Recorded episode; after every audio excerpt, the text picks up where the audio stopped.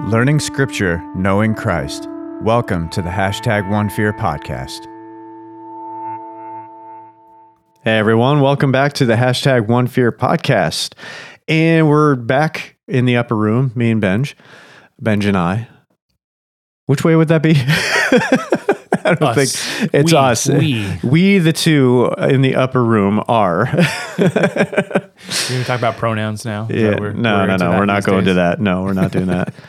Um, I just like to have that proper like English terminology structure. Sure. Well, Dom and I will debate pronouns at some other that's Although that's another episode for agree. another for another podcast. uh, but yeah, we're we're in the upper room upper room, and we're going to talk about some uh, First Samuel chapters four through six because Benj thinks it's funny. I think there's It- there's some so humor many in it. funny things in this passage. I also read through it and I'm thinking there's a lot of tragic things Yes, that happen yes. in it as well. Yes, Yeah. I think there's a whole. Uh, you could go through so many things in the Hebrew Bible that are there's like comedy and tragedy Yeah. interwoven Yeah. together. Um, sometimes that's part of the I'm point. I'm actually surprised at this point that Hollywood has not caught on. Well, I don't know. I think they try. Sometimes they try and do. uh, Some of it just doesn't come across when you try to draw, try to dramatize it. Yeah. Like it's only funny if you're reading it and you're like, you know. And then I think other times they try. They either they either butcher it. Or they, they Um, try to put too much of their own beliefs in it. Yeah, yeah, Like or- what was uh uh what was I think it was Noah yeah. with yeah. uh uh, oh, what's Rus- his name? Russell Crowe. Russell Crowe. Yeah. Darren Aronofsky was the, the Yeah. director. Yeah, Which it, that had so much potential because it was like Yeah. visually amazing. it was. and then uh, there was just a couple additional things that were like, oh, Well, it was interesting because they made they made Noah into this, uh, you know, anxious environmental apocalypticist. Basically, that Yeah. humans humans are going to destroy the world, so we have to destroy humans before we, you know, in order. You know, Yeah. Although it kind of concludes on the right note, which is that humanity is worth saving, but yeah, only, you know, biblically we know that because because God made that choice, not because of yeah, um, humans decided we were worth saving. But no, I think that they try. Like there was this show. I remember there was a show on um, Saul and the rise of David. Uh, I find this interesting because this is an area I write in. But the the there was a show set in modern times that NBC did that didn't last very long, but it was supposed to parallel Saul and the rise of David. Uh, it was called Kings. This was you know maybe 15 years ago. And then there was a show that N- ABC did a few years ago that was uh, it was filmed in South Africa. So I was I thought that was really cool. Hmm. But they tried to there was like too much too much like sex and violence for a traditional audience and not enough to make it like Game of Thrones. So it just didn't succeed like um you know uh, commercially. So it's yeah, I, I find that a little bit. I I go back and forth because I don't think we should be. You know, it, it's a good ethical question: is whether we should be portraying sex and violence that is written in the Bible in visual form. Is that a fruitful? Is that a is that a good thing to do? I, I tend to think it's it's not. You know, or it's Yeah, I an unhealthy think- thing to do because it's a difference between reading about it and and seeing it. yeah. But I also even- don't like when it's sanitized. I also don't like when traditional audiences, you know, maybe this is just my personal axe to grind as a as an Old Testament scholar, but it's like as Christians, why are we embarrassed about what's in our what's in our Bible? Yeah, And why, why do we want to just make because we don't know how to answer Yeah. hard questions. That's Yeah. probably why. And that's probably But- why I like talking with you and why, why I like the podcast and hopefully people listen because we don't Yeah, we don't want to make it say something it doesn't say. We also want to to make God's word, you know, a- applicable and se- sense. You know, make it help it make sense for us, even Yeah. those really difficult uh, difficult passages. And and that's one one of them that we're looking at today. I think there's some good lessons in it for us. Yeah. Uh, First Samuel chapters four through six, and we're not going to read the whole thing because That'd be a Yeah. lot. We're gonna we're Maybe gonna stop, pause, Yeah. and read them yourself if you want to. yeah. If you're not familiar with it. You should pause it now and do so. Unless you're driving, don't do that. or you Yeah. can put on your audiobook. Or yeah, audio, yeah, Listen to it. yeah.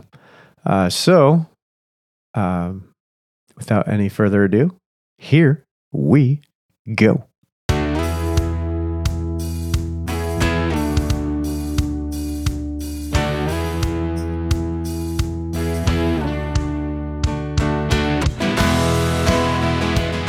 All right, so First Samuel four. Where what verses do you want to start with? Yeah. Well, let's give it some a little bit of context here, and then um, just kind of read selectively um, through some of these. So we've already seen the, the book starts out with Samuel being Samuel's birth, and then Eli, the priest, his his sons are condemned because they're corrupt, and that's a an important element of this story in chapter four is that the sons, the the word of God that was spoken first from a man of God to Eli in chapter two, and then through Samuel in chapter three, um, little boy Samuel in chapter three, comes, boy. comes to comes to pass in that the sons of of uh, Eli are killed in this battle. But um, the Israelites are harassed by the the Philistines, and um, the Israelites are initially defeated, and they lose um, they lose to the Philistines, and so they're wondering why you know why uh, did this happen. So we'll pick it up in verse uh, verse three. Um, I've got a variety of translations here. Hopefully, people can follow along whatever they're reading. But okay, it says uh, 1 Samuel 4 3. When the people came into the camp, the elders of Israel said, Why has the Lord, why has Yahweh defeated us today before the Philistines? Let's take the ark of the covenant of Yahweh from Shiloh, so that he may come among us and save us from the power of our enemies. And so they uh, went and retrieved the ark from Shiloh, and Hophni and Phinehas, the priests, come with it. And um, so it's interesting their their logic, which of course will be um, shown to be incorrect, is that they are um, they think that the ark is what makes God's um, God's presence, and that he- they can sort of manipulate Him by bringing the ark. And it, you know, and to be fair to them, it's worked for them before, in that when they went into battle or when they crossed the Jordan River, they have memories from ages past of when God acted when His people rallied around the ark, and the ark symbolized His presence. Um, but we, one of the messages of this story is that His presence with them is is more complex and it's dependent how he acts among them is going to be dependent on how faithful they are Yeah, and, and and their uh, maybe presuppositional assumptions uh, or whatever you want to call them on how God would respond was nowhere close to what happens. Exactly. Like you, it's kind of like when you read and you look at it uh, at face value, it's like, oh, you didn't see that coming. Yeah. Nobody saw this coming. Like God, you you don't expect God to do something like this. Yeah. Yeah. And you think ahead in Israel's story, you have, eh, you know, to centuries in the future, you have this doctrine that's, you know, it's present in the prophets and in the Psalms about the inviolability of of the Jerusalem temple and how Yahweh's presence is there. And then what happens when he allows his temple to be overrun by the Babylonians and the ark taken to Babylon and the temple destroyed? So does that mean that Yahweh is not a real God or not not the true God? Or does it mean that he's doing something different? and Yeah. He's not going to be pinned down Yeah. the way they want to be pinned down. So so this is a common theme, but you're right that the we did not see this coming is a is a theme there. So so then how do the Philistines react? Uh verse um verse 6 Yeah, I was going to say six. when the Philistines heard the, the noise of the shout, they said, What does the noise of this great shout in the camp of the Hebrews mean? Then they understood that the ark of Yahweh had come into the camp. So the Philistines were afraid, for they said, God, or the gods, has come into the camp. And they said, Woe to us, for nothing like this has happened before. Woe to us! Who will save us from the hand of these mighty gods? These are the gods who struck the Egyptians with all kinds of plagues in the wilderness. Take courage and be men, Philistines, or you will become slaves to the Hebrews as they have been slaves to you. So be men and fight. I, can I can I interject here? I just find it funny that uh, these Philistines, who have their own belief system, have their own gods and everything, make the claim that nothing like this has ever happened before. What about their own gods? Yeah, I'm not sure what exactly is the the sense here. It, uh, you have the this nothing like this has happened before in Maybe against them? in yeah maybe for Yeah. them yeah yeah for uh, in Deuteronomy four you know nothing like this has happened before that a God has gone from has take, gone to take a people from within the midst of another people and you know with signs and whatever um, but uh, it is interesting. You have in the book of Joshua stories of or accounts of Canaanites who re- recognized the God of Israel and they have some reaction to it, whether it's Rahab and saying, I'm going to be loyal to the God of Israel, or the Gibeonites who who lie about where they're from and then make a covenant with the Israelites so that they don't get slaughtered. But the Philistine reaction is it's not, hmm, maybe we should make peace with these people, or maybe we should make peace with this God. It's we're just gonna have to to dig deep and try try, you know, put on our big boy pants here. Kind of the, right? What do you think? So be men and fight, right? So if we're gonna maintain this people as our slaves, we're gonna have to fight hard against their against their gods, is what they're saying. yeah. And then what happens though? What happens? Well, The Again. the assumption is that oh, we brought the ark, so we're going to be gonna be victorious. fine. And then verse 10. 30,000 foot soldiers of Israel fell, and the ark of God was taken, and the sons of Eli, Hophni and Phinehas, were were killed. And then we have this really um, sad story of uh, a man of Benjamin running from the battle line to Shiloh that same day and tells Eli, who's anxious. Now it's interesting, it says in verse 13, his heart was anxious as he was waiting and watching for news of the battle, not anxious about his sons, but anxious about Hmm. the ark of God. And maybe that has to do with the fact that he's sort of resigned to what is going to happen to his Yeah. sons from the prediction. And that's also a sad, you could unpack that a little bit about what he knows. He doesn't try to dissuade his sons from, you know, and get, get them to repent. He's just sort of resigned to the fact that they're going to, they're going to die for their sins, um, they're, for abusing their position of leadership. But he's more anxious about the ark of God. And then he hears the news and his sons are dead. And uh, when the ark of God is mentioned in verse 13, uh, 18, it says he fell off the seat backward and his neck was broken and he died. And then uh, Phinehas's wife, who is impregnant, she she dies in childbirth, but uh, gives birth to a son. And as she's dying, she names him Ichabod. Um, the glory has departed, or you know, where where is the glory? There's no glory. Um, and doesn't even say because my father, because my father-in-law and my husband are dead, but because the ark of God has been taken. So that one day, that poor the boy is born, born an orphan, and um, the presence of God has apparently gone from from Israel. So, so yeah, dude, you you said this was tragic. Yeah. Funny. Where, where's the comedy? I mean, Yeah, yeah. It's it's coming. Don't worry, don't worry. So, So that brings us to chapter 5. chapter five. All Yeah. right. So, uh, let's see. It's just easier to read. Um, well, so the Philistines uh, take the ark and they bring it to one of their cities, Ashdod. So there's five Philistine cities: uh, Ashdod, Ashkelon, Ekron, uh, Gaza, and um, Gath. Right. And so it's in one of these cities, and they put it, the ark in the house of Dagon, their their god. And um, when they wake up the next morning, Dagon's statue has fallen down, bowing down before the ark of the Lord. And they're like, "Ooh, this is not." That- like, wait a minute. We made this god. It's not supposed to move. yeah, that's interesting that they don't. Yeah. Um, and you know, so see, uh, I don't know what order these are going to be released in, but see our last conversation about Yeah. uh, images and how images work. But this is definitely not a posture for a god that is a thought of as representing the deity. If he's bowing before the ark of the Lord, um, that's that means that Dagon is bowing to Yahweh, right, to the Lord.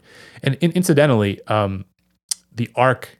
This is an interesting thing that the ark is supposed to represent not not God, but it's supposed to be the footstool or the throne of God. Yeah. It's the, not the the image itself is not, it's not an image of God, but it's like an empty space. They actually have a term. They actually call it empty space aniconism in the literature, which is that it's a, it, a religion that doesn't worship a God that has an image that represents its God with an image, but there is like an empty space for the image or for for the God implied.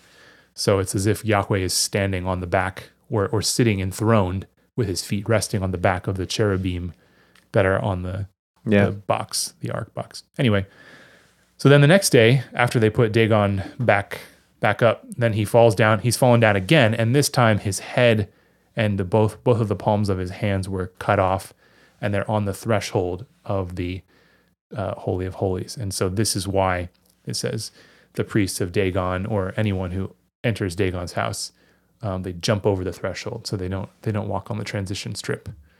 Um, We have a transition strip in our house that has a little bit of a, it's, you know, crooked, so I don't like to step on it. Not because I'm a Philistine. Um, I actually had to make one because the cats would get stuck in the kid's bedroom Mm-hmm. And they tore up the carpet to the point where to open the door, you'd have to like really force it open. yeah, So we're starting to do that, but then it's the door started coming off the hinges. yeah, So I was like, all right, we got to figure out what to do here. So all the thresholds that you find at the store, they were too skinny. So I made, I had to make one that was wider so it would cover over the carpet and down onto the floor and still be even that we're not tripping over it.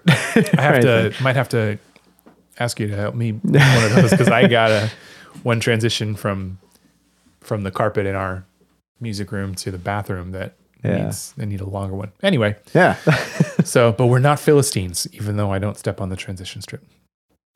Okay, so then what else happens? This is in the end of the misfortune for the Philistines. Um, verse uh, verse six. Now the hand of Yahweh was heavy on the Ashdodites, and he made them feel devastated and struck them with tumors, both Ashdod and its territories. And then the men of Ashdod saw that this was so. They said, The ark of the God of Israel must not remain with us, because his hand is severe on us and on Dagon our God. So then they send him to Gath, and then the wrath of the Lord is bad against Gath, and there's tumors. And interestingly, the word tumor, we're not exactly sure what this means. Um, most translations will say tumors, but the Septuagint, um, which may be an you know correct interpretation, but maybe not of, of this word, it kind of implies that it's like it, it says the the seat, like so. That's where the understanding of this as a hemorrhoid comes into. So some older translations will refer to them as hemorrhoids. Either way, I think that the There's an abscess. there was not not a pleasant time for yeah. Yeah. for these Philistines wherever they bring the ark, and then they send it to Ekron, and they're like, "No, no, no! Don't don't let that thing get near us." Right? Um, and there's also a a reference in in chapter six as well that there that God sent mice uh, among them, mice to kill their or to to eat their crops and and their grain stores. So things are not things are not good. Um, so then, what do they what do they do? Uh, verse uh, chapter six, they call their priests and their diviners, which is an interesting thing. Then that they they're listening to what these foreign priests and and diviners are saying, kind of like uh, the Moabites summoning Balaam from the east Yeah. in Numbers twenty two and through through twenty four. That's And he- another humorous one. That is really funny. I, yes. I always wanted to see a parody uh, with Shrek and Donkey. with Balaam and the donkey. 'Cause that that'd be hilarious. There's always these stories are where where people are trying to they're getting involved in spiritual matters and in touch with spiritual beings that are beyond their control or they think that they're going to mani- manipulate them Yeah. and it never ends up Yeah. What turning out well for them Yeah. you know ba- Balaam almost you know he's he seems to be contacting Yahweh, but he also seems to have access to other spiritual beings as well and doesn't, you know, he's an ambiguous figure in the book of Yeah. Numbers. But here you've got these diviners, these Philistine diviners saying, you know, what, you know, what, what should we do? Or they asked, what, what shall we do? Like you, you must send the ark of the God of Israel away. This is chapter six, verse three. But do not send it away empty. You shall certainly, certainly return to him a guilt offering, and then you will be healed, and it will be revealed to you why his hand does not leave you. So they're saying, well, this might work, or at least you'll know why um, why he's, his hand is upon you. And uh, what is the guilt offering that we shall return to him? And they said, five gold tumors or hemorrhoids and five gold mice corresponding to the number of the governors of the Philistines. So, question for you, Dom. Oh gosh. How would you make a gold tumor? Or yeah. Um, hey, you know, just whatever kind of shape it comes out, I guess. So let's say you're in Gath and you have uh, access to, there's a thriving goldsmith yeah. industry there, and you're looking on Well, Philistine, Philistine Yelp, and you have the option to go with the top goldsmith in town, but you can also save some money and go with the cut rate goldsmith. Which one would you assign to do the Oh, gold, the gold mouse, and which I- one would you, would you decide decide maybe to do I would the gold? maybe I'd split them up because I assume like, hey, you know what? I need a model. what does this look like? All right, let me lift up my shirt and You get one glance and then I'm done. You know. oh man. because you know, so you know when you're uh, when your when your kid comes home from school having done the pottery class, and uh, you're like, "Oh, honey, it's beautiful." What is it? You know, Yeah, it's yeah. a gold hemorrhoid. I can't believe you don't recognize it. I was wondering why I had to sign this paper before you took this class. but yeah, can you imagine that? Like, okay, how are they going to know this is what that is? Yes. Yeah, yeah. Do they send a note? You know, Yeah, a yeah. note in Philistine or in uh, in Proto Hebrew. Five different languages Yes. to represent. yes, this is a this is a gold tumor or a golden hemorrhoid. So, um, so so five gold tumors and five gold mice. Of course. Well, verse five, make models of the tumors. yes, Yeah, so they had to have it represent something. Something. something close to what they're uh, what they're experiencing. So, um, so then, but it's interesting. Verse six: Why then do you harden your hearts as the Egyptians and Pharaoh hardened their hearts when he dealt severely with them? Did they not let the people go and they left? So there, the memory of you know the awareness among the Philistines of what happened in the Exodus story is is there, and you wonder why didn't they why didn't they take this more measured approach or more more humble approach from the beginning when they were you know presuming to enslave the Egyptians right Yeah. or the, the the Hebrews right because they're they're saying like we don't have we're not going to have slaves anymore if we don't fight them and defeat them well look what happened to the last people that tried to enslave them Yeah. so Yeah. that didn't turn out well but uh, you know so, so in a sense you could say they're softening their hearts um, and these it's almost like these priests and diviners are um there are saying the kinds of things that Moses said to Pharaoh like Yeah. why are you hardening your heart you know and It's like they're um, they're realizing. yeah. It seems like. yeah, yeah and so they're responding in in repentance in a sense or with at least some sort of guilt offering so you have these people who are separate from god's people and god's the opponents of god's people i mean they're they're un they're uncircumcised philistines for crying out loud. And yet they they understand and or at least softening their hearts uh, in some measure. And so how do they then send the ark back? Well verse 8 um, take these are still the instructions from the diviners.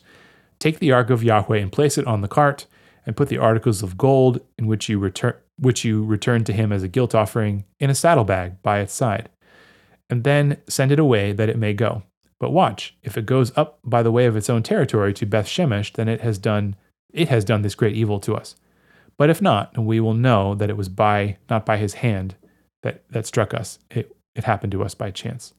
Oh, and I missed the part that they were supposed to put two cows that have that are nursing calves as the the cows that are pulling the cart. So That's they'll know important. that is important because the cows would not Yeah. be inclined to leave their calves unless they were Yep. propelled by um, by some other divine force to take this ark back to Beth Shemesh.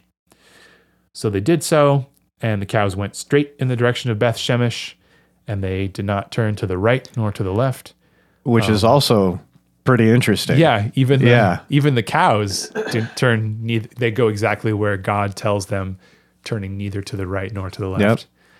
So so far in the story, the cows have uh, done better ethically than the humans. the Philistines have repented better than the Israelites, and um, you know, not saying it was perfect, but uh, okay. And then what are the cow- how are the cows rewarded for their obedience? Um, they bring the cart back with to the Israelites, and there's the ark there, and so they they offered the cows as a burnt offering to Yahweh. So They go through all that good job, work. guys. Good job, ladies. So, sorry. Um, and then they put them on the sacred stone, and the people of Beth Shemesh offered offerings and offered sacrifices that day.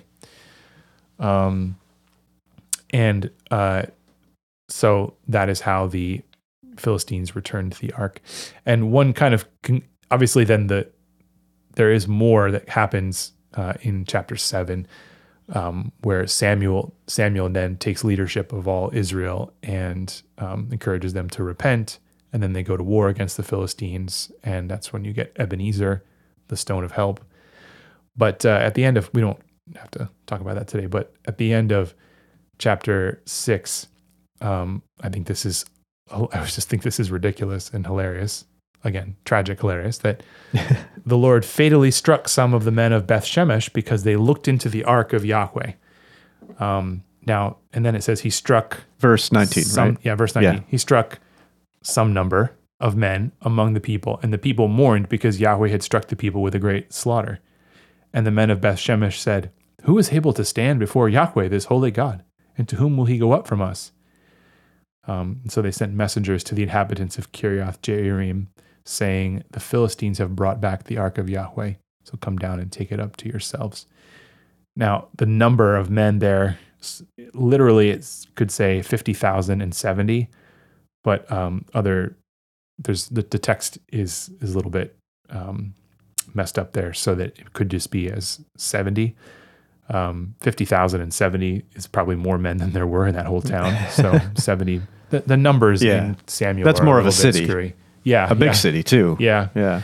yeah there's some text critical issues with with samuel especially with respect to numbers but i always think even if it's just 70 that is uh, 69 more men than should have died from looking into the ark because it's like you'd think after the first guy was tried to look in the ark and his face melted like in Yeah. Like, in, in Raiders of the Indiana Jones yeah, they'd be like well let's not try that again so but um even the people It's like uh, when uh, someone tastes something and they're like, "Oh, this is gross. Try yeah, this." try oh, I'm convinced.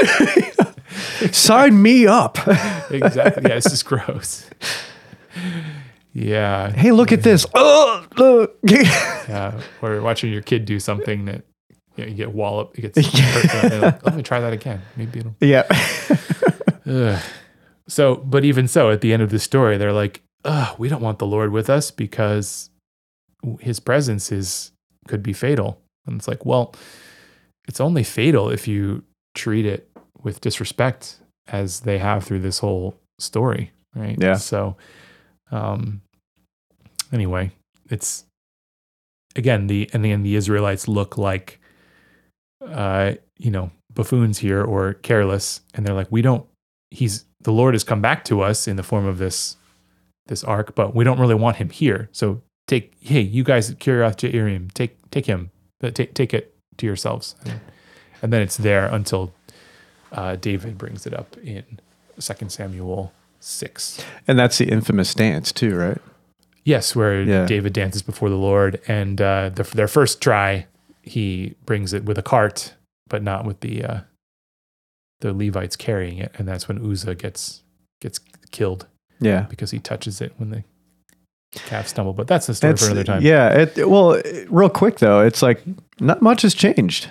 yeah. There's a consistency there with with God. Like, eh, yeah, there's a yeah there's a he he wants us to have reverence for his for his glory and take his take his holy things seriously not because he's some sort of you know i don't know he's not some he's not, whimsi- not going to be trifled with yeah, he's, not, some whimsical idea. yeah you know it's right you know everybody quotes lewis in the lion the witch and the wardrobe you know he's Yeah. Yep. he's not a tame lion you know but he's good Yeah. but he's also not a tame lion so Yeah. and he cares how he's worshipped yeah. And um, so, I mean, this story, you know, as we you know think about what what are some of the implications here, I think, you know, you can see why I'd be interested in this in the level because it's uh, it's got this the use of images here and how um, the Israelites are trying to manipulate God using images, and the Philistines are also trying to manipulate God, but at least they're a little bit more responsive. And um, but it's it's just a reminder of how you know we we do this. We we try to we try to we interact with God in ways that give evidence that we're not we're not concerned about what he what he wants and what his Yeah. his his glory, his holiness, which is then good for us. If we were to yeah. to think about to care about those things, then that would actually be good for us. But we think we know better, and so we're Yeah. going to try to grab the ark and stick it where we think it should be, so that it'll make us successful. And God's not going to be jerked around like that. Yeah. And I think another aspect that we, uh, f- that really falls flat on its face is when we assume that we can focus on that one aspect of, of Yahweh. Like for them, it was, hey, he's, he's uh, brought victory in war before. So let's do that again. Yeah, You know, so that, that was their attempt and it didn't work. yeah, Yeah. And, I, and I feel like that's the same kind of thing that we do uh, in as as believers. We we get that one image or two images of what Jesus is Mhm. and who He is, and we fixate on those, and that's it. yeah, You know, Or- like or the it- it's was- the convenience of it. You know, that's it, this is what I want. I want that emotional high. I want that experience. You know, yeah, and if that's the only thing we're focusing on, then we're really not going in too great into depth as to who Christ is and being able to develop that relationship that we have with Him. yeah, Because if if uh, we're we're not like, for example, I, I think it was a couple weeks ago that uh, the episode that Danielle and I did about the resurrection. We don't know the absolute value of what that means unless we look at our total depravity. Mm. Like Yeah. if we don't know the extent of our sins, we don't know how much value that resurrection really is and Yeah. how powerful it really is. And uh, w- but we don't like to focus on that. We just let's just focus on the love of God. Yeah, know? yeah, And uh, we we miss out on so much by doing. I mean, yeah, focus on that, but don't just focus on the parts that we like. yeah. We diminish the love of God by missing out on, or by missing how unlovely we are. Yeah, yeah, right? So his love is that much greater. And that's a, I was going to say that the thing that comes to mind is um, uh, a, a technical or topical solution to a systemic problem. Hmm. people want to put a band-aid on something or be like, well, we're, we didn't succeed here. So what's the solution? Let's take the ark and stick it over here. And yeah, God will, and yet too often are, so often there's there's deeper problems, right? So that's yeah. It, and it that creates goes with the love piece Yeah. that you were just saying that if we don't, we don't, we have to understand the depth of how how unlovely we are, Yeah. how undeserving of God's love we are, in order to fully appreciate how His love is the Yeah. is, is the solution. it creates uh, room for disobedience. Mm, Yeah, Because, like, if they just obeyed God, they wouldn't have gone through that whole episode. Yeah. You know? yeah. Yeah, it's a, it's a, it's both sad and yet I, I think as we think overall, there's so many of these fun stories, or you know, stories that have humor in in Judges, Samuel, and Kings, Yeah. and, and you know, Numbers, and and as we we sit back and you know, we've had some, of course, we've had some fun with uh, some of these things, and there's some absurdity to it. There there needs to be some artistic taste. but but you know it's really that that kind of i think for the reader that that lightens us up a bit loo- loosens us up and then we're actually able to see oh yeah we do things that are just as absurd as Yeah. trying to manipulate god with with this we do things that are just as ridiculous as yeah. making gold mice and gold tumors or hemorrhoids I am not looking anything up on the internet. Right.